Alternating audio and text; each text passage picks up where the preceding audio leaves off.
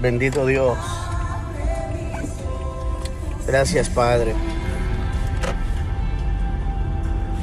Mientras medito en, esta, en la palabra del Señor en esta mañana y meditaba en el Señor, um, pensaba en la parte cuando Jesús nos enseñó a orar en el Padre Nuestro.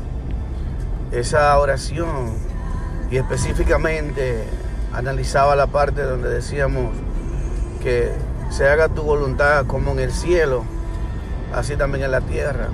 Que venga a nosotros tu reino. Esa partecita es tan importante para nosotros poder ser transformados de verdad de, de nuestra humanidad, de nuestros sentimientos, a, a verdaderamente pasar a ser hombres o seres espirituales que le damos mayor relevancia, mayor importancia a lo que, a lo que es la vida del espíritu, que es, lo, que lo que es la vida natural. Por eso dice la palabra de Dios que el hombre natural no percibe las cosas del espíritu. Es necesario para poder nosotros traspasar esos límites naturales, empezar a, a disponer nuestro espíritu, a sumergir nuestra alma en el espíritu de Dios en la palabra de Dios, a sujetar el alma a la palabra de Dios, de tal manera que el alma comience a ceder espacio para que el Espíritu de Dios sea quien vaya dirigiendo nuestros pensamientos, sentimientos y emociones. Es necesario, amados, que no solamente sea una oración, sino que sea una oración consensuada, analizada, con una convicción de cada palabra que sale de nuestra boca.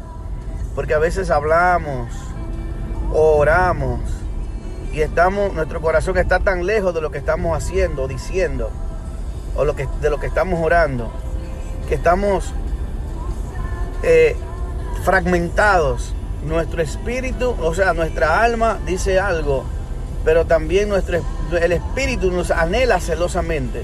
Estamos tan divorciados de, de la voluntad de Dios. Y es porque hemos, todavía no hemos muerto a la naturaleza humana. No hemos muerto a los sentimientos y a las emociones. Y esa es una de las partes fundamentales para que nosotros podamos aprender y agudizar nuestros oídos espirituales para poder entender la voz de Dios, para poder saber cuando Dios habla, para saber escudriñar las escrituras. Tenemos que dejar a un lado todo lo, lo carnal, todo lo natural. Cuando yo le digo al Señor, Señor, yo quiero que tú corrijas mi vida, y lo hago con, con, una convicción, con una seguridad, Señor. Yo quiero que tú, todos los malos que hay en mí, tú los quites. Y cuando Dios, por medio de la palabra, comienza a iluminar ciertas cosas en mi vida que yo debo de dejar y yo empiezo a obedecer y ciertamente comienzo, Dios responde a nuestra oración. Y eso es una, eso es una verdad. Dios responde a nuestra oración cuando oramos. Pero, ¿qué tal si nosotros no tenemos nuestros sentidos agudizados para escuchar esa voz de Dios cuando nos dice, cuando nos está mostrando aquellas cosas que Él quiere que dejemos? Entonces es necesario que cuando, así como estamos dispuestos para orar y decir, Señor, muéstrame cuáles son aquellas cosas que tú quieres quitar de mí. Ciertamente cuando Dios empieza a mostrártelo, o no solamente cuando te lo muestra, cuando Dios a través de alguien te da una palabra o te corrige en algo, no debemos de una vez sentirnos mal por lo que nos están diciendo. Debemos analizar si lo que se está diciendo, tenemos que tener los sentidos bien, bien agudizados, porque muchas veces Dios está permitiendo que esas personas nos corrijan con el fin de perfeccionarnos. Dios va a usar, no solamente, no, solamente el Espíritu de Dios nos va a hablar, también Dios va a usar a otras personas para que nos den directrices o correcciones de ciertas cosas que debemos de cambiar en nuestras vidas. Pero tenemos que tener los sentidos espirituales bien atentos para poder saber cuando Dios está hablando a través de alguien. ¿Saben qué? Yo recuerdo cuando Moisés, siendo el líder absoluto del pueblo de Israel, siendo él el hombre que hablaba de parte de Dios, por la cual Dios hablaba, ciertamente en una ocasión Jetro, su suegro, le dio un consejo y le, y le dijo acerca de porque Moisés juzgaba todas las cosas que sucedían en el pueblo de Israel. Y él le dijo, eh, Jetro le dice, Moisés, vas a desfallecer si continúas así. Tienes que preparar hombres idóneos, prepáralos, Dios te va a mostrar cuáles son esas personas, los idóneos, para que tú le enseñes la ley, le enseñes lo que ellos deben hacer en cual y tal caso, para que entonces los casos pequeños ellos los traten y los casos ya de mayor relevancia vengan a ti. Eso viene siendo como los jueces y viene siendo como eh, ya el, la Suprema Corte cuando ya él vendría a ser el caso grande. Entonces Moisés le, le habló a Jetro, perdón, Jetro le habló a Moisés y Moisés tuvo la habilidad espiritual de entender que eso era un consejo que venía de Dios. Y Jetro lo hizo y fue de, de una gran bendición para su vida. Asimismo, debemos de darnos cuenta y tenemos que tener los sentidos bien agudizados para escuchar cuando alguien nos habla, porque Dios puede hablarnos aún a través de personas que ni siquiera son cristianos. Pero tenemos que estar bien atentos. Dios nos habla por medio de la naturaleza. Dios nos habla por medio de las cosas hechas y creadas por Él. Dios nos habla por medio de las situaciones en nuestras vidas. Dios nos habla de muchas maneras la palabra de Dios en hebreo dice, Dios habiendo, habiendo hablado de muchas maneras y de muchas formas por aquellos tiempos pasados. Entonces Dios nos ha hablado de muchas maneras y nos habla de muchas formas.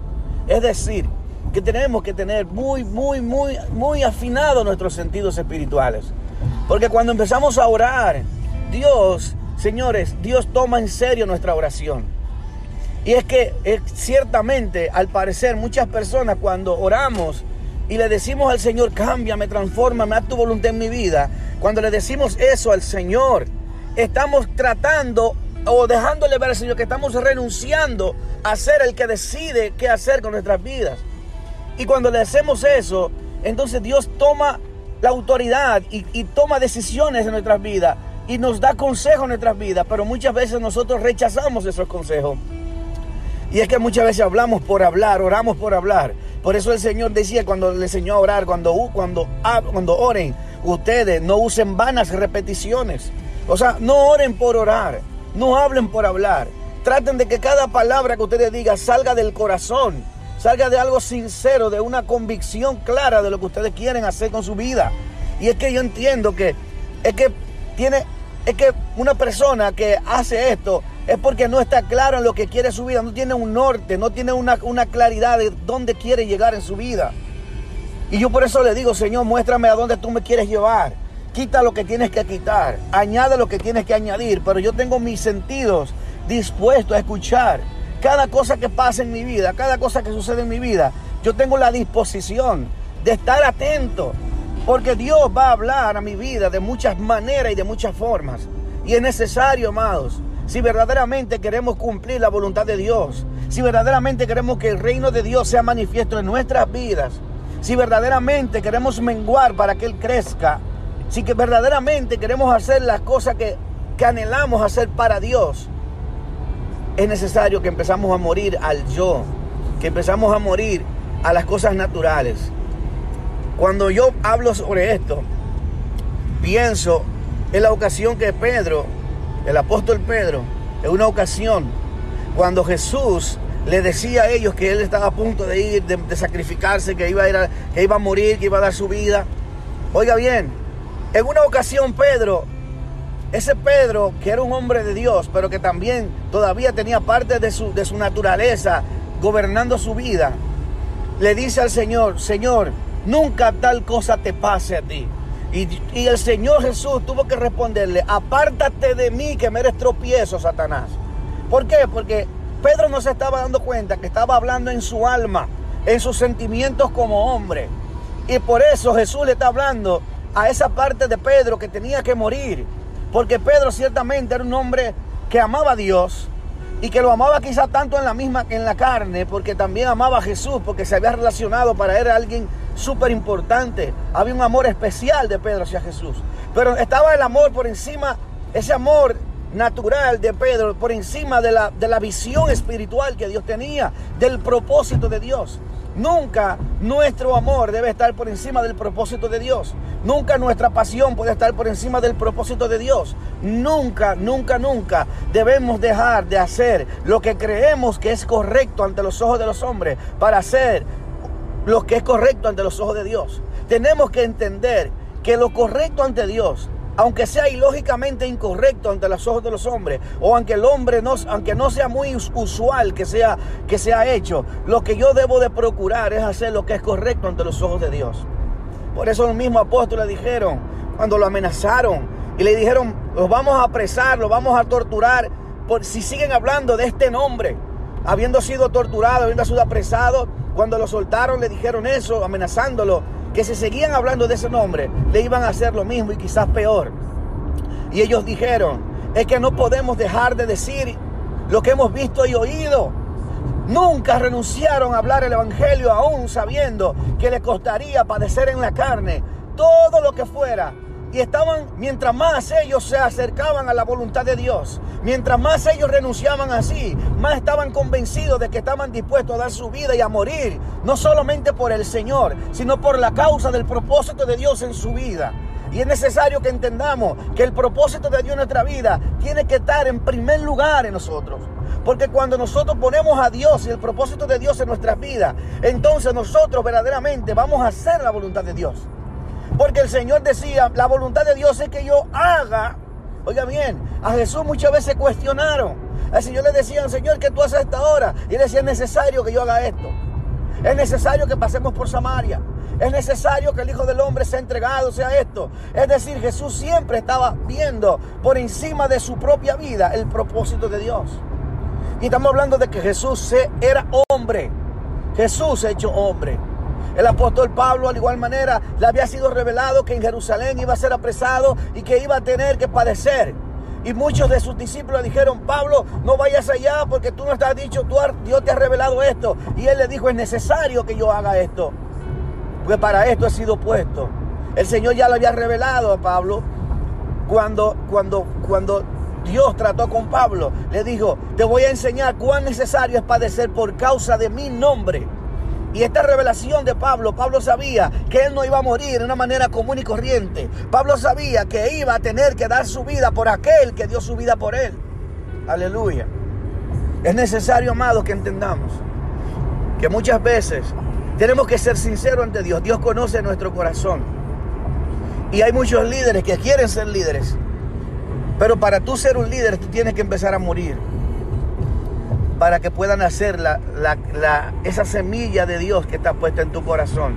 Esa palabra que ha sido embarazado, que ha sido preñado tu espíritu, tenemos que dejar de ser nosotros mismos para hacer la voluntad del Señor. Yo estoy dispuesto a la corrección. ciertamente analizo cada una de las correcciones y analizo conforme a la palabra si lo que, esto que está pasando, esta palabra que me dijeron, esto que me dijeron vino y analizo conforme a la palabra, muy cuidadosamente, muy minuciosamente, todo lo que se está diciendo y todo lo que se me dice, a ver si es el Señor, porque puede ser que el Señor esté hablándome y que el Señor esté añadiendo a través de esa persona algo que a mí me hace falta, porque ciertamente yo no lo sé todo. Ciertamente debo de saber que hay personas que tenemos, al igual todos tenemos un llamado diferente, todos tenemos una gracia diferente, todos tenemos una gracia especial, todos tenemos un don diferente, todos tenemos algo que unos talentos y una manera poderosa diferente. Escuche bien, pero todos tenemos tiene el mismo propósito de alcanzar el propósito de Dios. Ese es el verdadero propósito. Todos hemos sido llamados, tenemos dones y talentos, tenemos llamado, tenemos una gracia y tenemos una manifestación. Pero ciertamente cada una de, cada una de ellas es diferente en sí misma. Porque la gracia que ha sido depositada en mí ha sido depositada en otra persona de otra manera. Recordemos que la palabra de Dios habla de la multigracia y la multiforme de la gracia de Dios. La gracia de Dios no tiene, es infinita y ha sido derramada en nuestros corazones de una manera poderosa. Hay personas que tienen un don que yo no tengo. Yo tengo un don que usted no tiene. Yo tengo una gracia que usted no tiene. Usted tiene una gracia que yo no tengo. Cada uno de nosotros tiene un color diferente. Lo que Dios está haciendo en mi vida y lo que está haciendo en tu vida es conforme al propósito de Dios, pero tiene un propósito personal con cada uno de nosotros, la cual debemos de estar claro cuál es el propósito que Dios tiene para mí como iglesia, pero también cuál es el propósito que Dios tiene para mí como individuo, como siervo de Dios. Porque ciertamente el llamado de Pablo no era igual que el de Pedro, aunque eran los dos apóstoles. Pero Pablo tenía una gracia de la predicación de la palabra, tenía un conocimiento, tenía un desenvolvimiento, una fluidez que no tenía Pedro. Pablo tenía conocimiento de varios idiomas y tenía facilidad para hablar con personas de otra de otro nivel que Pedro no tenía. Pedro no era estudiado, pero Pablo era preparado era fariseo, era una persona instruido en la palabra de Dios y aparte de eso era una persona que no era, era celoso de las tradiciones, pero tenía muchísimo conocimiento de parte de, y había estudiado entre las mejores escuelas como Gamaliel. Es decir, que cada uno de nosotros, conforme a la gracia, conforme al llamado, conforme a los dones, conforme a la capacidad que tenemos, tenemos una gracia un don diferente y una manifestación diferente. Para todo, pero todo, pero todo viene para glorificar el nombre del Señor. Y no tenemos que competir unos con otros, porque lo que yo, Dios va a hacer conmigo es diferente a lo que Dios va a hacer contigo. Y lo que Dios va a hacer en aquel es diferente a lo que está haciendo conmigo, lo que está haciendo contigo, lo que está haciendo con aquel. Cada uno de nosotros debe de glorificar a Dios por lo que está haciendo en cada uno. Y cada uno debe darle gracias y orar unos por los otros, como hijos amados que somos y como hermanos de verdad en Cristo. Debemos de entender que el amor que Dios tiene en mi vida hacia mí, ese mismo amor yo debo tenerlo por mis hermanos. Debemos dejar dentro de nosotros toda contienda, todo pleito, todo chisme y toda enemistad, porque somos uno en Cristo Jesús. Y el propósito real de Dios es que todos llevemos la unidad de la fe y al propósito eterno de cumplir con la voluntad de Dios de llevar el Evangelio a toda criatura. Y el que creyere y fuere bautizado será salvo, mas el que no creyere será condenado. Dios te bendiga, amado. En esta mañana quise compartir esto. Espero que sea de bendición para ti. Y si quieres compartirlo con otras personas que pueda ser de bendición, puedes hacerlo. Que el Señor bendiga tu vida de manera especial. Amén.